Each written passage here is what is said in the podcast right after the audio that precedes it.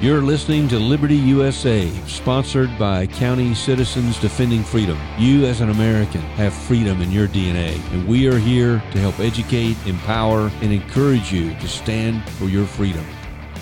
Hi, County Citizens. So, again, I'm back with Alex Serrano of Miami Dade, and he's had a huge win in Miami. So, Alex, can you go ahead and tell us a little bit about it? Sure. Uh, you know, since we practice oversight of our local school board, our local education system, we we monitor any agendas that are published for upcoming school board meetings. And in this recent school board agenda, we found an item uh, that was uh, identified as H11, which sought to recognize and observe the month of October as LGBTQ History Month. So we looked into the item, we, we um, you know, reviewed it thoroughly, and we found that the ambiguity in the language and the, the purpose of the item was fraught with um, statutory or potential statutory violations. So we, we went to work on it and um, compared the, um, the susceptibility of the item and the language of it to scrutiny in terms of statute, various um, instructional materials and supplemental materials statute, and various parental rights statutes, and we found numerous um, potential violations. So once we found that, that out, we went to work on doing what we do, which is shining the light mm-hmm. on, on the matter. And we um, began to inform our greater community about the item, and about our findings in terms of the potential statutory violations via various platforms that we employ here at CCDF. Um, mass email campaigns, mass um, text campaigns, um, just general word of mouth through citizen uh, chats uh, and so forth. And within those uh, calls to action, per se, we facilitated a process for any county citizen that and or or district parent that uh, was opposed to what we found uh, regarding this item to facilitate their uh, voicing their opposition to it by writing our school board members, our superintendent uh, in opposition and asking them to vote no, and facilitating them signing up to be a speaker at the school board meeting and guiding them on how, how best to do that. Um, and then lastly, we as, as the local team of CCDF prepared, um, you know, after legally vetting uh, our, our statement, prepared a statement to put on the record at, at the school board meeting that day as we addressed the board. Mm-hmm. So, for our listeners, I got the pleasure of being in Miami Dade at this school board meeting with Alex and his team. And one thing that was so different from you speaking to the school board than ev- anyone else was in a short way of saying it for our viewers, you went up there, you said it's wrong because of this, this, and this, and if you vote for this, it's going to break one, two, and three statutes. Like you, you laid it out there. And then the part that I thought was interesting that I haven't seen is the Madam Chair then goes, looks at the attorney, which I know you remember, and goes, if we vote for this, are we going to break a statute? And then the attorney basically, in, in simple words, said, yes, this could be invoked. So that that was just crazy to me. I was like, what am I watching? Yeah, and, and so first and foremost, it's very unusual for the chair or anybody on the board to really break um, the flow of the public hearing. Um, they don't typically, and it's by policy of the school board, address a speaker you know, you, you can't go up there and ask a question and expect a response from any of the school board members. They typically don't comment on a previous speaker's mm-hmm. statements. So that in itself was unusual that she addressed the, my comments and then directed the school board attorney to essentially, you know, opine on what I had uh, uh, commented. And then what was kind of funny as well is that I guess because of the nature of my comments, the school board attorney assumed incorrectly that I was an attorney, and he began fumbling through papers to almost to a degree try to argue against my my statements, which in my opinion he was unsuccessful at arguing mm-hmm. against what my statements. Mm-hmm. So while you guys were inside at the school board meeting, I got to see some cool moments outside.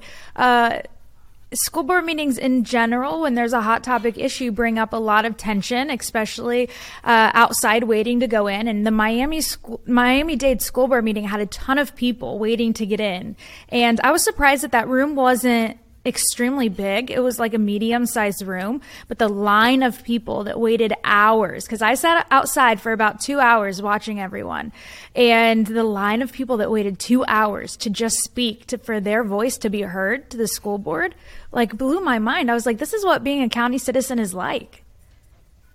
That's right. And, and, you know, many of those county citizens sat in the room for over six hours because the the comments uh, section was lengthy because of the amount of, of civic engagement that ensued, uh, in great part to our, you know, our facilitation of that. And then the board discussion of the item, because it was so, um, you know, controversial per se, was so lengthy that the, the item itself, uh, overall, between public comments, board discussion, and the vote itself, was close to seven hours long, and that's the longest I've ever seen an item uh, run, mm-hmm. run in that school. I think I texted you at like 10 p.m., 10:30, and said, "Have they voted yet?" And you said no, and then sent me the link to watch. So I think I watched almost 11 p.m. until I saw that they voted against it eight to one.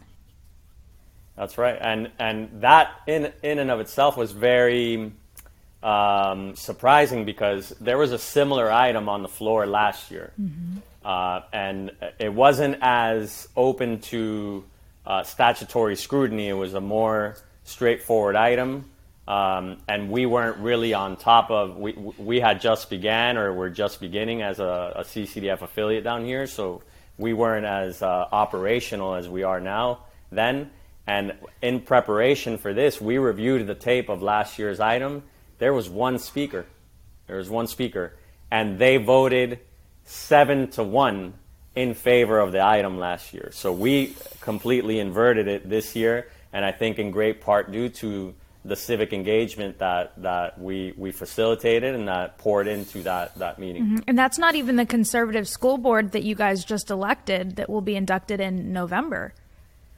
No, it's it's still a majority, you know, liberal school board that has been you know, a, a big offender in, in general terms, uh, in terms of state law and, and individual liberties and parental rights. But I think that there were very various components at play here that um, you know didn't really give them much wiggle room to do what they typically do, which is, uh, in my opinion, violate parental rights and in, in many cases violate the state law. Mm-hmm. There was one thing that surprised me though. So I don't know if you saw where I was sitting, but I was kind of up front and to the right. So I had an interesting angle of the school board members. And they all had their laptops up like this, and they were all on their phones behind their laptop. Like they, and a lot of them weren't, unless it was like a big speaker that was getting clapping and, and yelling, they weren't really paying attention to the speakers. Yeah, and there's something to consider there. We've been monitoring it. When you see that uh, type of activity where uh, multiple school board members, or in some cases, it's two school board members on their phone, uh, you know, basically uh, texting or assumingly texting. Um, we, we have reason to believe in some cases, and we're, we're looking into various ones, that there may be sunshine law violations uh, going down as, as the meeting is occurring because mm-hmm. those school board members cannot be communicating uh, in private per se, and that would, would constitute that on official business. So there, there seems to be coordination going on while that meeting is going on. So we're, mm-hmm. we're looking into it. And then one more thing that I saw outside the school board meeting that I thought was really inspirational was there was a group of Democrats and a group of Republicans, and they kneeled together outside to pray over getting indoctrination of the children out of the US. And so I just remember thinking when I was seeing everyone praying together for children in mind, the number one priority, that we are united regardless of what media wants to say, that we can all get along and all put children first. I think I think Miami is a perfect example of that because if you look at at the um, you know, registration component of Miami in terms of voter registration. It's historically, at least in re- recent past, been more blue in terms of voter registration, so more Democrat uh, registered voters. Uh, we've started to, to shift that over towards the, the Republican registration side, but I've, I, I'm, I feel strongly that regardless of where the registrations or where the party, uh, political party affiliation lies, this community in particular, Miami Dade County, is predominantly and primarily Hispanic. And a Hispanic community, I, I myself being a, a, Hispanic American, is uh, very much aligned with conservative values, particularly when it relates to family values mm-hmm. and uh, religious beliefs and moral beliefs, and that pours right into our, our beliefs as to who should be and where should the teaching of these types of topics happen. And we all agree, or the majority of us agree, that it should be done at home and certainly not in, in, in schools. Mm-hmm. Well, Alex, thank you for all you're doing for Miami Dade County. Well, I learned from the best over there in Polk County, so thank you guys for for training me to, to do what we do down here. Of course. Thank you for tuning in to Liberty USA, sponsored by County Citizens Defending Freedom.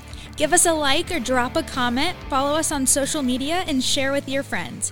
If you liked what you heard, support our mission in empowering American citizens to defend their freedoms and liberty at the local level. Learn more and fund your freedom today by donating at ccdfusa.com. Remember, freedom is in your DNA.